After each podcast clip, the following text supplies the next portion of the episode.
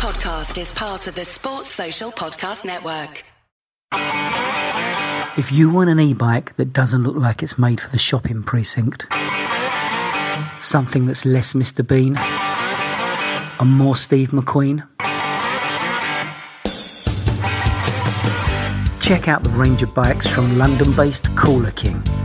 From dope 250 watt city bikes to Harley Bobber inspired 750 watt beasts that can tear your face off while leaving your smile intact. Cooler Kings are made in limited numbers, yet highly affordable. Check them out now on the web at cooler.bike or find them on Instagram with hashtag CoolerKingBike. Cooler.bike. E-bikes that are cool AF. Another podcast done, Martin. Uh, really good guest this week. Yeah, that was good. It was a chance to focus on one club. We Yeah. were lucky enough to get Sam Pilger in, a regular on the Whistleblowers over the years, but it's been a while since we've had him on, so good to see him again. Good to have someone on who actually knows what they're talking about, Martin. Why? wh- Why no, did you say not, that? not looking anywhere. Don't don't worry. Uh, but we talked mainly in the first half about the FA Cup. Yeah. Is the magic still there, Martin? It's it's waning, isn't it? Yeah. Unfortunately, and I think we go into that. Uh, when I was a kid, up at nine or ten in the morning. I mean, not up, but watching from nine or ten in the Yeah. morning, all the way through to kick off. Yeah. FA Cup final day. Epic. Best day. It just doesn't happen anymore. I don't. No. I, honestly, I actually don't really care that much anymore. Well, if the, if the the players one. don't, yeah. if the managers don't care, Klopp's not going to even turn up. Why should I be bothered? well, we go into that, then we chop into United's obviously a great FA Cup game, but the wider scheme of things for United. Yeah, and Sam's an expert on that, so that was a really good second half. Uh, and also touched upon some pretty interesting aspects of their transfer policy this this calendar year, I guess, both this month and, and in the summer. and the glorious Ed Woodward. Absolutely, and uh, the next generation of podcasters and p- potential journalists coming through, uh, we get to hear from uh, an even younger Pilger. Louis Pilger. Yes, a. Not on- Remember the name. Not on Twitter. Yeah. Enjoy the pod.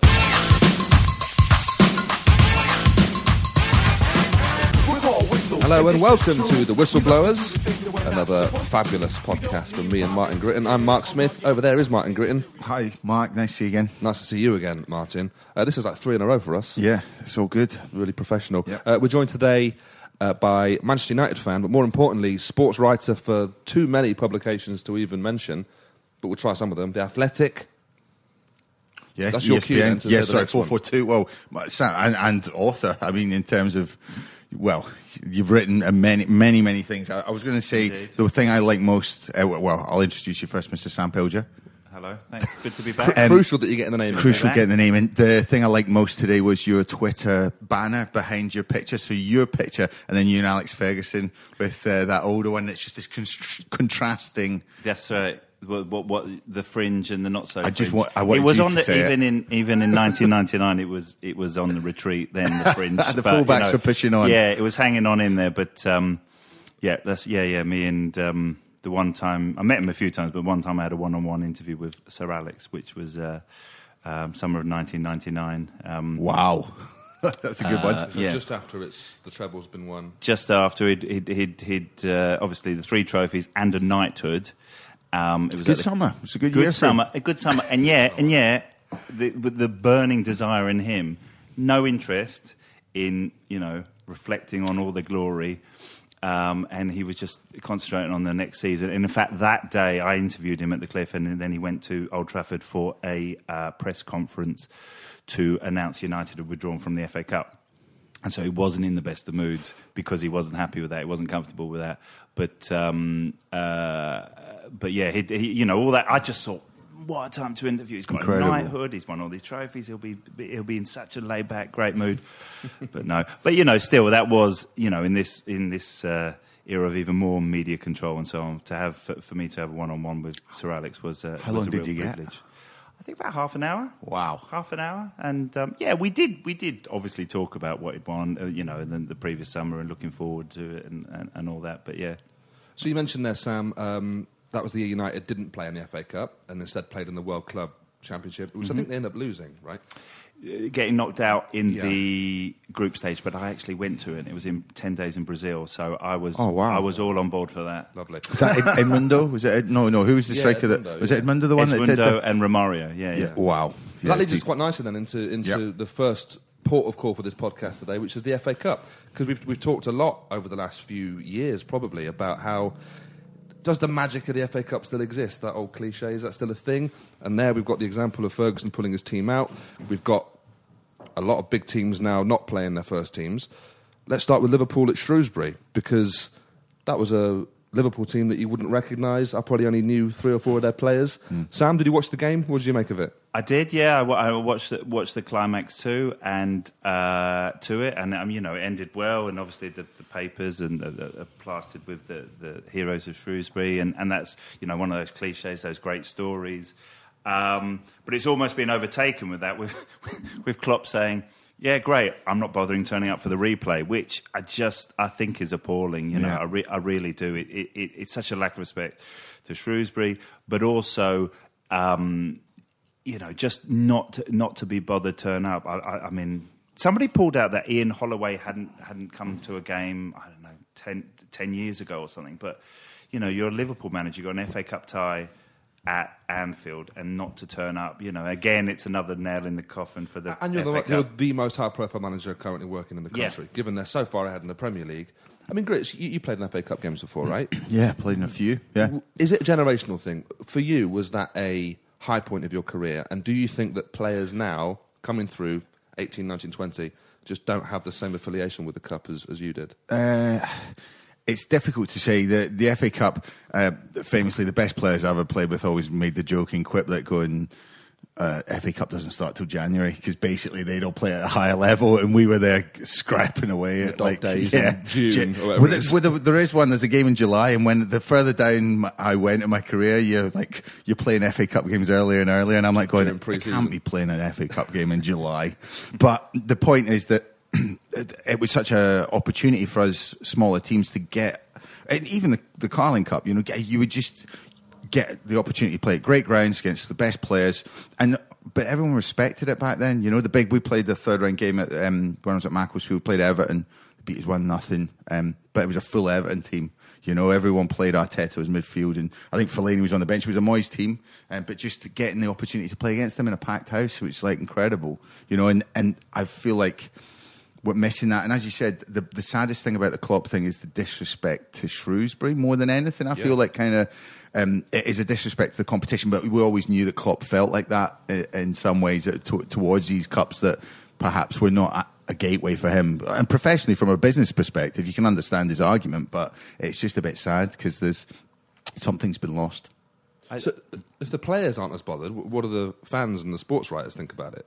Well, I, I think there is this, you know, this talk of the magic of, of, of the FA Cup, and we keep saying it, we can keep saying it, but the reality of it is, is I mean, I know we talk about United uh, coming later, but you can see there that Sir Alex Ferguson saved his job by winning the FA Cup in 1990. Somebody tweeted me yesterday saying about Solskjaer at, at, at uh, Tranmere, is this his um, Mark Robins Nottingham Forest moment? Yes. And that was 30 years ago, and I just said, it's not, because that was Brian Clough's Nottingham Forest, and that's when the FA Cup winning it really mattered and really meant something. And if even if Solskjaer goes on and wins the FA Cup, but United slip to seventh or eighth, that, that, that, that won't be good Well, enough. Van Gaal proved that. Yeah, well, well, exactly. I mean, there you could talk about the death of the FA Cup. Literally, I was at Wembley that day, and rumours were swirling around that he'd been sacked before he walked up the how many steps it is now to Royal Box and got the FA Cup. And he, yeah, he he, he was sacked. Yeah, he won the FA Cup Saturday afternoon and was sacked on Monday morning. Um, so it, it, it, it, it just it doesn't have the, the you know third round was a big big deal you know, Ronnie Radford footage and all of that, and it's just it it it it, it just doesn't have the same appeal, does it? If there are teams playing their second string and their kids, as they do in the League Cup, then the two cups are pretty much the same. And do we need both of them? Well, you, Because, because to me, yesterday, great for Shrewsbury to get that result. Brilliant, and that'll go down. That'll be on. That'll be pictures of that in their clubhouse for the rest of time. But it's not real. They haven't drawn with a proper Liverpool side. I don't know. I don't know what to do about that. I don't know if you're. No, no, no, it does devalue it because that's the whole point of those games where the, the players that were on the pitch that just were like, like shell shocked. The fact that they just got beaten by lower league teams that that is a massive thing. But you can only beat what's in front of you. No, absolutely. Um, but now they've got the replay. Now this is a good time to talk about that. Do, uh, where do you stand on that? Would you would you keep the replays? A lot of chat at the moment about scrapping them and doing a more Spanish Copa del Rey style system of having the lower seeded team play at home and it's done one and done essentially. You have extra time and penalties. What, what would what would you do? Uh, I can see the problem with, with with the replays, but again, isn't it only to satisfy five or six teams? You know, the FA Cup is for, for everyone. Literally, as Martin says, it starts in, in August, and, and it's for you know hundreds and I think seven hundred teams enter it. So why cater it for the six teams who might have a chance of the Premier League and the Champions League? Uh, So I, I think. You know, I think. I mean, you know, Shrewsbury maybe have won it if it went to penalties yesterday. They didn't go Well, to a this it. replay. They- they- But, they should have you know, perhaps won it, Maybe I don't know. With the player at level, would they want to win that game, or would they want the day out at Anfield? Correct. That's another brilliant point. But that's and you're almost entitled to that as Yeah. well as a player. Um, The day out and the financials of it. Yeah. You get half the. Yeah, half the gate half the receipts. gate, don't yep, you? Yeah. absolutely. Well, and the, and the broadcast revenue. So broadcast revenue because that game will be on telly now.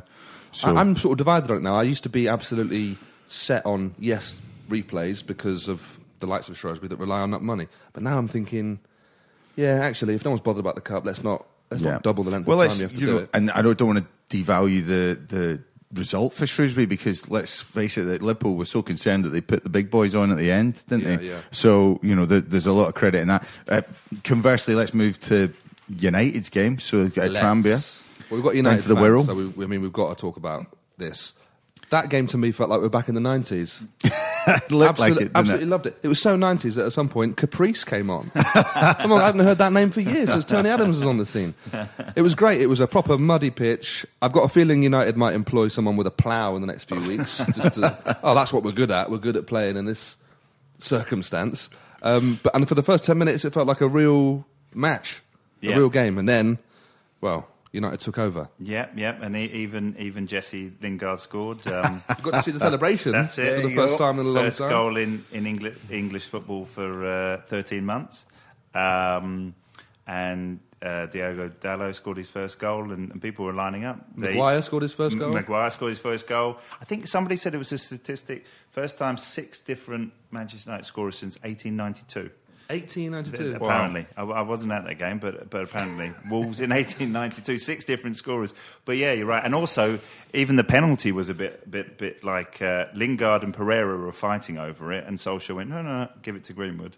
Um, and um, They knew the stat, you see. yeah, exactly, exactly. Lingard was like, "Don't you know it's been 1982 since we 1892?" Sorry, For secret, yeah. secret Santa at work, I got given Jesse Lingard's uh, scent, it's perfume. uh, which it must be no more than five pound in value. No, no, do you not know this? No. So it was 40 pounds, and it went down to 15 pounds about two weeks ago.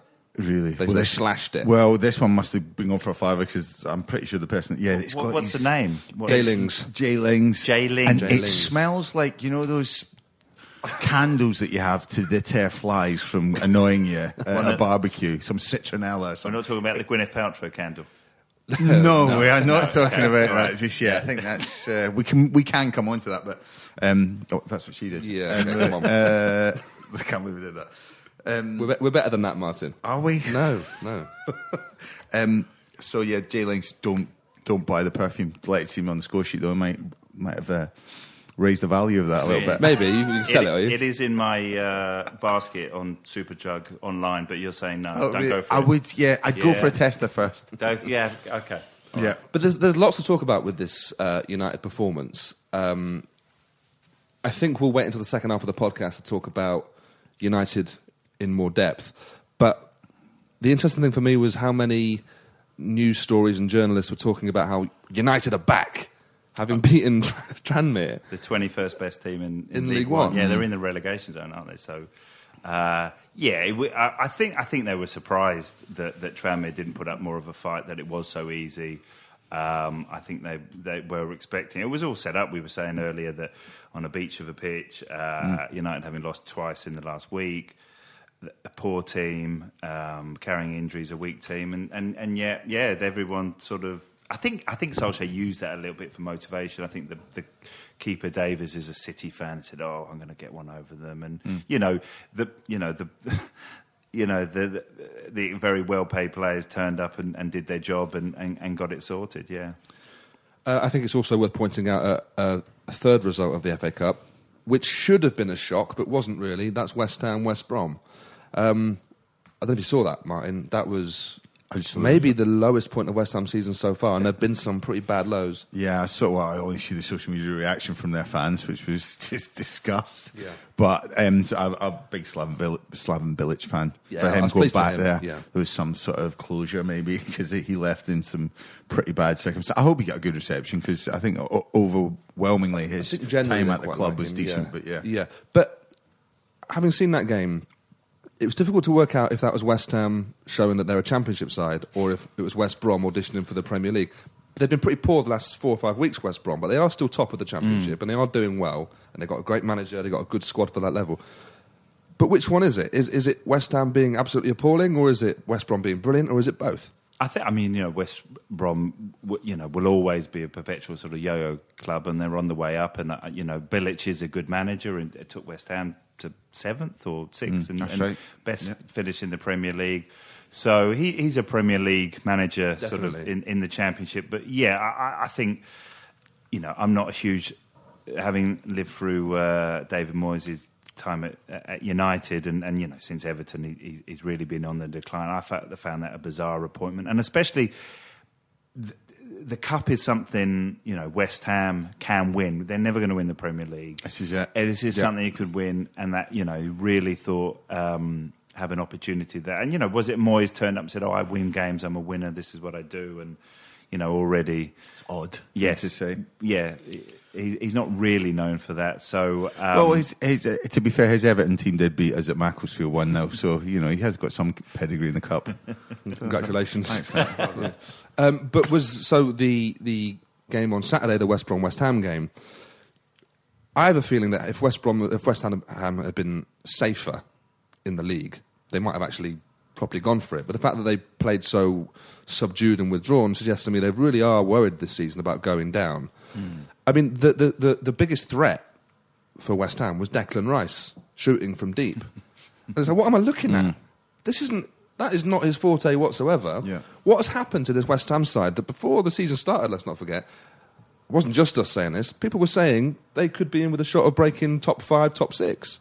And it's just gone to pieces so quickly that you've now got Declan Rice shooting from 35 yards. Don't you get the feeling of this? The things that go on behind the scenes at that club have just always the foundations are now so shaky that that just uh, affects everything else. They can so be, be so easily put off form or just the just uh, either the the signings that they make or just the fact that the the leadership from the management not management side sorry the directors side is just so like directionless. Yeah, it's as there's nothing there. Yeah, and, and and you've got someone in Karren Brady who's hailed as this genius of organisation and business, and yet she's presiding over what looks like a bit of a car crash. yeah, yeah. I, Not dissimilar to what's happening at United. Uh, absolutely. Um, I think that they, they it's, it's just a, always an uncomfortable feeling around West Ham. They just it's feel you know toxic atmosphere is probably too strong, but they just don't seem settled or, or, or ever happy. Players that they sign, you think are going to make an impact, don't really. Um, the owners have, have, have got too much of a profile. The managers that never stick with it. You know, they were so proud of themselves to get Pellegrini. Recently won the Premier League. That didn't work out.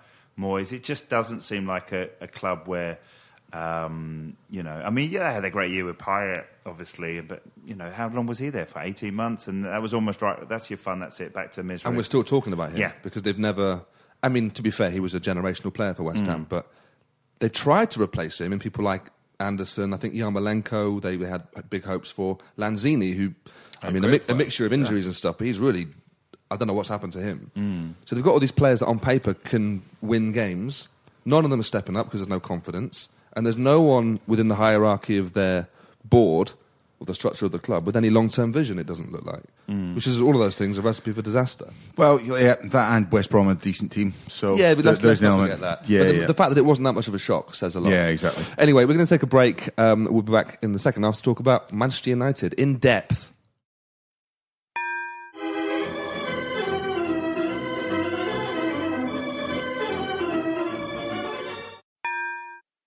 Hello and welcome to Seeing Red, a true crime podcast brought to you by me, Mark, and my co-host Bethan.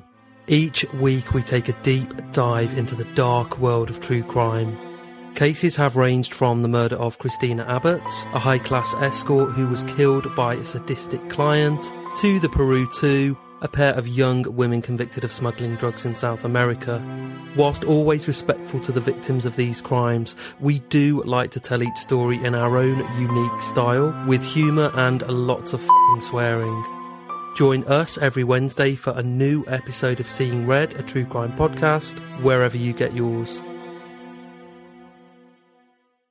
Uh, welcome back. Uh, as we in the first half, we've got Sam Pilger here, um, author and Man United. Uh, well, I would say expert, Sam. I suppose you're as, as, as expert as anyone, certainly in this room.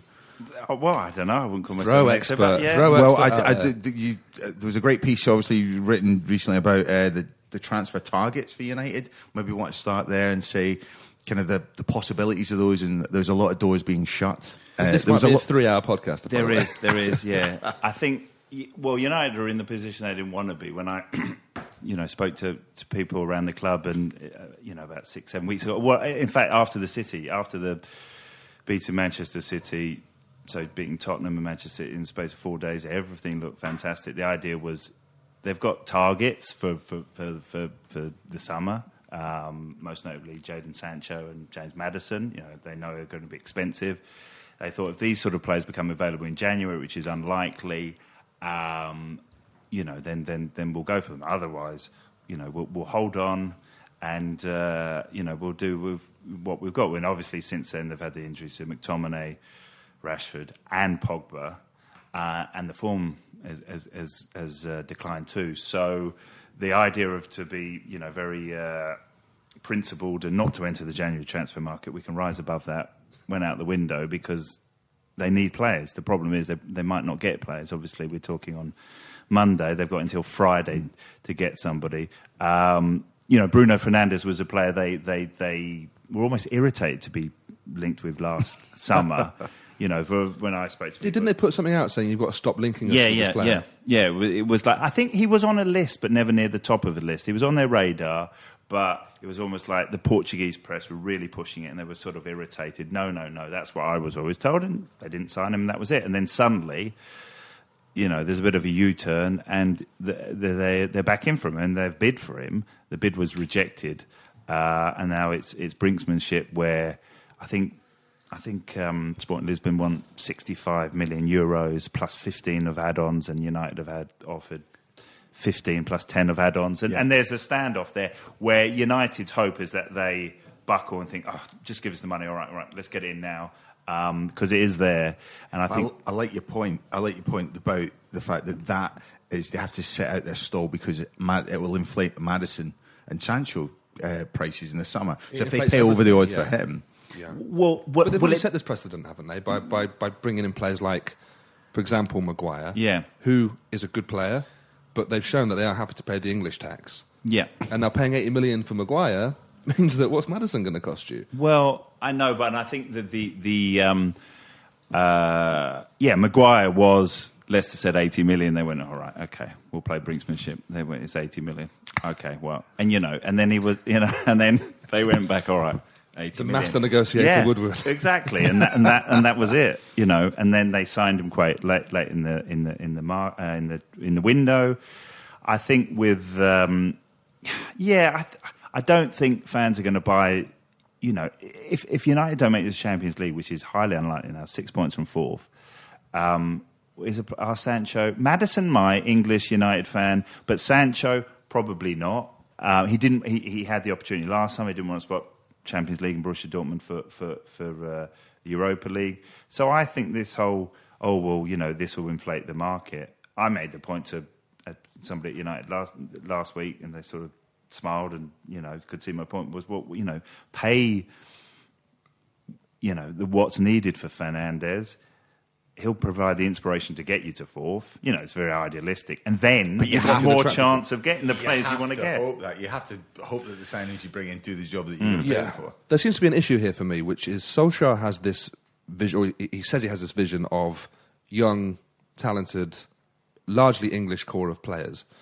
which is all well and good. That's good to have some sort of identity, and they've been missing that for years now. However, young players, English players, Sancho, Maddison, Grealish, will look at United and see that when a young player signs there, they're not really improving. Haaland, they lost out on Erling Haaland for several reasons, but I think one of them would be that he looks at the Dortmund model and sees that you go there, you play for two or three seasons, you get better as a player, crucially, and then you get your next move. Why would Sancho go to United? Why would Maddison go to United? If it's just money, well, the issue is they had that a few seasons ago where players were just signing for the money and they're the wrong sorts of characters. So I don't know what they're supposed to do in this situation. Yeah. Well, the, yeah, but they're damned by just the, the form of the team, isn't it? Everything comes back to that. If you're a winning team, you can mask over a lot of things. Even when Spurs, Spurs, it's, it feels now all the- uh, for all the bluster we talk about how great Levy was as a negotiator, but things have panned out in in fact that. If you don't keep the wheels going, if you don't Yeah, keep yeah. the wheels turning, and just and fund the right things at the right time, then and same what's happened to Arsenal. You know, it's You kind of You don't stand still because everyone else is Well, this is improving, so you Yeah. go backwards. Uh, can we talk about um, Ed Woodward? He's had a bit of a PR disaster in the last couple of weeks. He went and, and employed Neil Ashton from the Sunday Supplement, uh, and all of a sudden, we see some of Neil Ashton's mates write some pretty positive um, stories about Woodward and how he's actually quite a the cuddly guy. genius of PR, Mark. But this is the thing: never become the story. They say, particularly if you're in PR, where the only job is image. Um, talk to me about about that appointment and how that might have backfired. Well, I think fans in the, in this day and age are very savvy on social media, and they can see the, the, the cogs turning behind, whereas maybe five ten years ago they couldn't. So, it, as you say, it was. Uh, Neil Ashton appointed, um, you know, mostly known from Sunday Supplement, but of course, was a you know a daily journalist and a columnist on the Sun, um, and he's retired now from journalism to to, to, to do Gone that. to the dark side. Indeed. I mean, you know, but then, but then, so then within, there was a piece by Neil Custis within, you know, days saying, oh, you can't blame Woodward, it's the Glazers and the players and Solskjaer. And, and people were like, oh, well, this, you know, it was so, So transparent. so transparent. But then people pulled up pieces from, from Neil Ashton himself, in which he was absolutely tearing into Woodward and saying he's not good enough, and the players, you know, and the, and the signings and the direction. And I don't, I mean, that column is self evident because, you know, since Woodward took over 2013, United have been largely dreadful. So, um, you know, it, it's interesting, isn't it, PR, because there's very much, you know, Neil Ashton can't, you know, do a job next to Harry Maguire in the centre of the defence. You know, he's He probably could get a game at the minute. Well, he might, he might, yeah, but he, he, he just can't. it's all but on results, and and and you know, Ed Woodward's PR and image will increase or, or improve once United get revo- results. So I think that you know, obviously, he's a man with a high profile, and he thought, I mean, uh, probably his very Yeah. large retainer was worth paying, but I- I'm not. I'm. I think he'd be more better suited to you know worrying about getting in signings. But there's a, an issue here as well that any journalist now who might actually have a, a, a good, solid foundation of an argument to say Wood was doing a good job, once they write that article, people are going to assume they've just had a phone call from their mate Neil. yeah, So actually denigrates the entire side of Well- the industry that might, at some reason, at some point for whatever reason, be pro Woodward. Well, for some reason, that n- naming your clients live on air is always a poor is a poor way to go about it. But yeah, I'm sure, as as you say, Neil's experience in the industry and his you know contacts, that it's more a case of Woodward just signing the right players. Do Yeah. you know, the PR has to be you're good at your job, not that. Don't worry about your, yourself when the club are struggling. I think Yeah. is what fans would. Imagine. So, we, so we've done uh, potential signings. We've done Woodward. Um, I think we need to talk about Solskjaer. Um, seems like a good guy. Grits, would you like to play for him? Seems like a nice guy. I'll go for a drink with Solskjaer by all means. I don't know. I don't know if he is a nice guy. I think he just smiles a lot. I just He's think. a. I th- well, no, he's part of that squad. He's ruthless. I think we might have spoken about his ruthlessness. And uh, very often, when you're the kind of small, cheery guy in that team, he probably had to play above his station to kind of stake out a claim. So same as Michael Owen. I mean, that, he's not. He doesn't pull any punches these days. well done, mate. He's 13. Yeah. but um, but there you go. So yeah, Solskjaer. Um, yeah, I'd just like to get your thoughts on that, Sam, because it's it's it's a complex. It's not as simple as just he's not good enough, is it? Or is it? I, d- I don't. I mean, I don't see much now to recommend him. I mean, you know, I, people haven't started calling for his for his head because I, I think there's a weariness of the, you know this is the, the, the fourth permanent manager since Ferguson, but it's probably you know arguably the worst. I mean, the defeat to Burnley was since he became caretaker manager, and there you know statistics can be pulled around, but you know that you know, it, once he was given the job permanently, he's now lost 12 league games and won 11, which is, you know, which is appalling, which speaks to itself. You're losing more games than you're winning. You should be, you know, that, that should be. It's damning. Yeah, that is damning. And I think, other than, you know, somebody tweeted, and it was a good tweet. I think it was Mike Keegan from the Mail, you know, shock manager who failed at Cardiff fails at Manchester United. And sometimes you get lost in the Ole legend whole, whole nature of it that you step back and you go, well, yeah, I mean, he, he did fail at Cardiff, got them relegated, couldn't do anything with the championship, went back to Norway. He wasn't on anybody's shortlist to take over anybody No. in the Premier League or the Championship, and then he's given arguably the biggest job in world football. Who in the league, which manager in the league would you not take ahead of Solskjaer?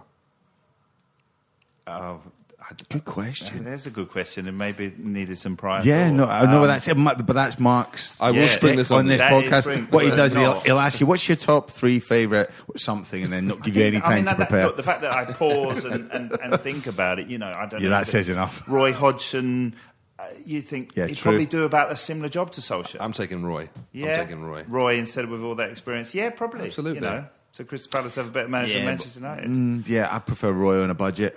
Don't give him the keys to the safe. I mean, like, he was at Liverpool. Yeah. Did not go well. But I'd have, I, it, the fact that we're having a discussion about it and that one of us is sticking up for Roy over Solskjaer says quite a lot. you wouldn't right? take Farke at, from Norwich, would you? No, you wouldn't. Um, he plays some attacking football. He's got he's, he's got an eye for some talent. Buendia's come in, and Dean Cantwell's Smith, done Villa. well, and Pukki looks good. But they, but you, you, you, but the thing is, you wouldn't take them. But if they arrived, they'd probably do a similar job. Right, And that's the- exactly. that's and the, fact point. that we're looking at teams right at the bottom of the table there, uh, Palace, Yeah. Palace excluded. Yeah. that that says that says a lot. I think. Yeah, well, but but but I mean, when he was Solskjaer was the the hot young thing, um, and uh, but six seven years ago, Yeah, you know, he yeah. turned. He did, we went. You know, he started off United reserves and did a good job. Went back to Norway, won some titles, and, and, and because of the connection, he was always going to come back to England. Aston Villa tried to lure him; it was a Yep. bit too early, and then he came back to Cardiff, and that was he. He was you know the the hot young thing then, and and, and you know failed miserably there. So why then he was considered for United? It looked like a cute idea, stabilised the club. The idea was he holds the fort until they can wait to the summer and appoint Pochettino. You know that was that was Yeah. an open secret. Everyone knew that they weren't going to get him out of Tottenham in the middle of the season. Put Solskjaer in, and then Solskjaer has to spoil it by winning loads and loads and loads of first- games, yeah. everything being looking amazing. Thinking, my God, you know, United have got their own homegrown Guardiola. Is it a mad suggestion?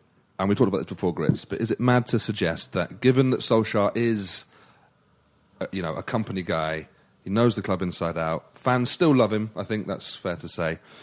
And he seems to have some sort of vision of what he wants the club to be. Is it mad to suggest that you get a manager in and move Ole upstairs and finally have this director of football role filled? Did you read the column I wrote about three, four months ago? Oh, have I, uh, is I, have I passed your opinion off as my own? No, no, not my own. We just shared the same thing. I wrote that. I wrote that column about four months ago, and I thought he looks like a director of football uh, because he can pick a player. You know, the three signings he's he's Hmm. Really good. Have, have Just not enough. No, have already been good. Um, and I thought, uh, you know, I doubt it will happen because the humiliation. Well, he, he, if anyone's going to stick around, though, right? If anyone's going to stick around, it would be Solskjaer, who, who, who. This is the problem. Still, probably thinks, I'm Manchester United manager. I can't believe this. You know, he probably still does. He still probably pinches himself. I bet he sleeps in his blazer." actually- yeah, I'm actually the manager. Man United bed sheets, Yeah. a lot. Yeah, Yeah. he's- And his it- own post. That on his- is the problem. He's he's almost grateful to be the manager. So if anybody, you know, the humiliation was somebody getting kicked upstairs, you'd probably think, no, no, my pride, I'm going to go off. But Solskjaer might. But yeah, I think I think you're right, right that, that, that he has shown an aptitude for picking a player who have all settled in well. Um, you know, he's got some, you know, uh, status in Yeah. the world game that he could bring players in and, and, and so on and look look ahead. But in terms of getting results, which is kind of the main point of manager, that hasn't worked out so well. So, uh, go back to that point about Pochettino. Is that something that still would excite you as a Man United fan? It, it has to, and I, I can't say I I don't know. Uh, I haven't spoken to people at United, and they haven't suggested it, but I can't think for a moment they're not thinking. I can't think for a moment talks haven't happened with him Yeah. because you know he had lunch with uh, Ferguson when he was the Tottenham manager. There were there were my understanding is he was he was willing to come uh, last summer when it was hold on. Well, you know, the last summer 2019, he was willing to come. That was his big move.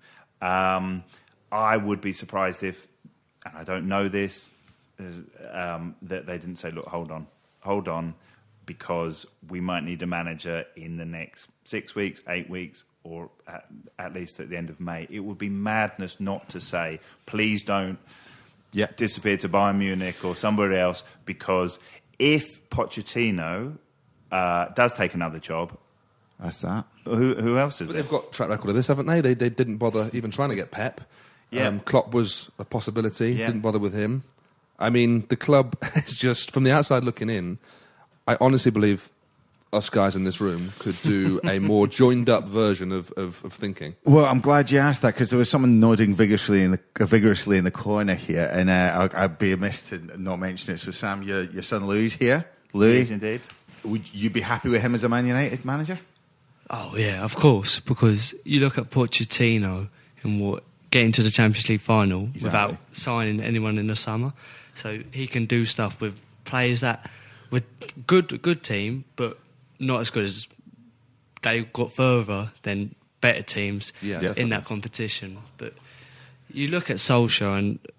Um, most people are not getting too negative about Solskjaer because obviously he's a legend, and they're looking at the players and other things. But like going back a week or so, beating Burnley. I mean, the players aren't great, but the players are good enough to beat a team like Burnley. So Well, that goes were- down to the you were there. Yeah, that goes down to management and just looking on there. Just decent players. I mean, players like Martial, but we just had no sense of sort sort of an idea what we were going to do with the ball. You know, it's just sideways, but there was just no plan. you know, Nothing. and that's down to the management. How old are you, Louis? 14. So, 2013 was the last time anything good happened at United. So, has your football watching career largely been quite negative with United? You might be the first person I've met who, who doesn't know United to be winning everything every season. Yeah, I mean, there, there's been some good moments, you know, Europa League, FA Cup, fi- FA Cup win, um, but yeah, m- most of what I've experienced as a United fan is negative. Sadness and woe. Yeah, it's just, it's just little bits of good, you know. Under Mourinho, there was hope, Absolutely. but most of it has been just been negative and just, yeah. Dude, you're talking on the pitch though. How'd you get on yesterday? Oh yeah, that was great. We won a semi-final. That's from my team, but One, and who's your team? uh, Glebe, Glebe FC. And who who did you beat in the semi final? We played a team called Oakwood. Oakwood. And who you got in the final? uh, a team called Junior Elite at Bromley FC. And you're going to be playing at Bromley. yeah, that'll be nice. It's exciting, nice pitch, but yeah, Congratulations! Well, it's good to have you on the show. thank you. Hopefully, in the future as well. I don't know if it's a budding career as a journalist, Sam. What's uh, Who what- knows? Who knows? All right. Well, uh, listen. Thanks very much for joining us today, Sam. Hopefully, we'll, we'll see you again. Where can Um, we get you? Where can we see you on Twitter? And on on Twitter, yeah. what's your name on that? Uh, at Sam Pilger. Oh, it makes sense. Wonderful, Louis. You're not on Twitter yet. No, Right. I've got an account. I look, but I don't. Kids do don't it. use yeah. Twitter, Grandad. What are you talking about? Snapchat, isn't it? Snapchat, yeah, of course. What- Down what- with the kids, mate. What are you up to at the minute, Mark? Uh, funny you ask. Um, you should go and watch my show. It's the Football 365 show. You can get it at football365.com or on any of their socials. It's me uh, just talking about football with a journalist from Football 365. The pilot had Daniel Storey and comedian Alfie Brown. And from February 20th, it goes out weekly till the end of the season. Lovely So stuff. go and have a look at that. And uh, can see your don't stop slagging me off in the comments as well. Not For God's sake, leave me alone. See you next week. This is a Playback Media production. To listen to all our football podcasts, visit playbackmedia.co.uk. If you want an e-bike that doesn't look like it's made for the shopping precinct, something that's less Mr. Bean and more Steve McQueen, check out the range of bikes from London-based Cooler King. From dope 250 watt city bikes to Harley Bobber inspired 750 watt beasts that can tear your face off while leaving your smile intact. Cooler Kings are made in limited numbers, yet highly affordable. Check them out now on the web at cooler.bike or find them on Instagram with hashtag coolerkingbike. Cooler.bike. E-bikes that are cool AF. Sports Social Podcast Network.